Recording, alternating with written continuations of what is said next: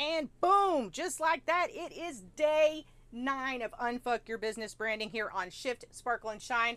I am Mindy Dawn, and let's jump right in.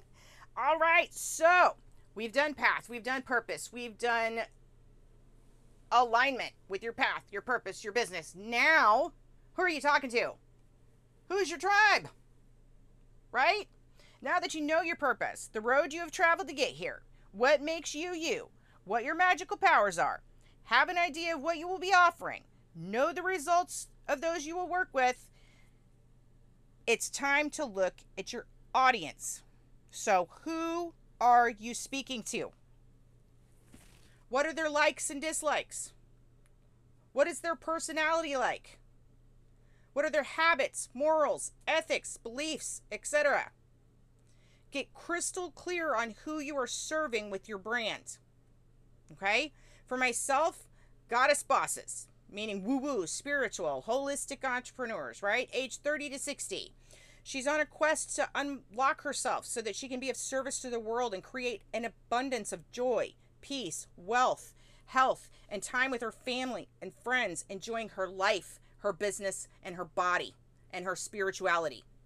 All right? She cares a lot about her spirituality. Uh, excuse me. She cares a lot about her spirituality and is trying to deepen her connection to herself and the universe. She loves and has interest in things like crystals, energy healing, chakras, angels, the universe, the moon, healing herself, mindset, and serving others, right? She wants to learn how to reclaim her sparkle and step into her confidence to manifest and create the life of her dreams. She wants to release her fears and overcome her self loathing and become the goddess boss she knows she's meant to be. So, why does this matter? Why does it matter that, that I've taken the time to really lay out who I'm speaking to? It's because the more you speak directly to the issues your soulmate client or customer is having, the more they can connect with you. The more you speak out and call out to your tribe, the more your tribe will be able to come in to learn to value you, right? To trust you and to listen when you share. Because they they they're like, "Whoa, she gets me," right? She it's like she's talking right to me. Right? So, today's action step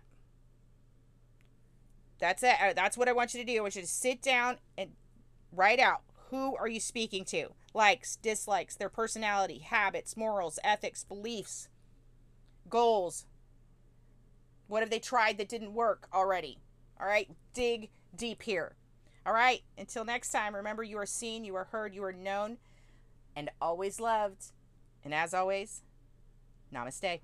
Don't forget to follow me on Instagram at Shift Sparkle Shine.